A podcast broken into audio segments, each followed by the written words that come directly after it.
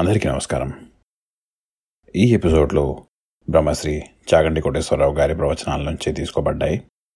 మీరు మహాభారతం అరణ్యపర్వం గురించి వినాలనుకున్నప్పుడు మహాభారతం అరణ్యపర్వం అని సెర్చ్ చేస్తే మీకు చాగంటి కోటేశ్వరరావు గారి మహాభారతం అరణ్యపర్వం యొక్క ఎపిసోడ్లు లభిస్తాయి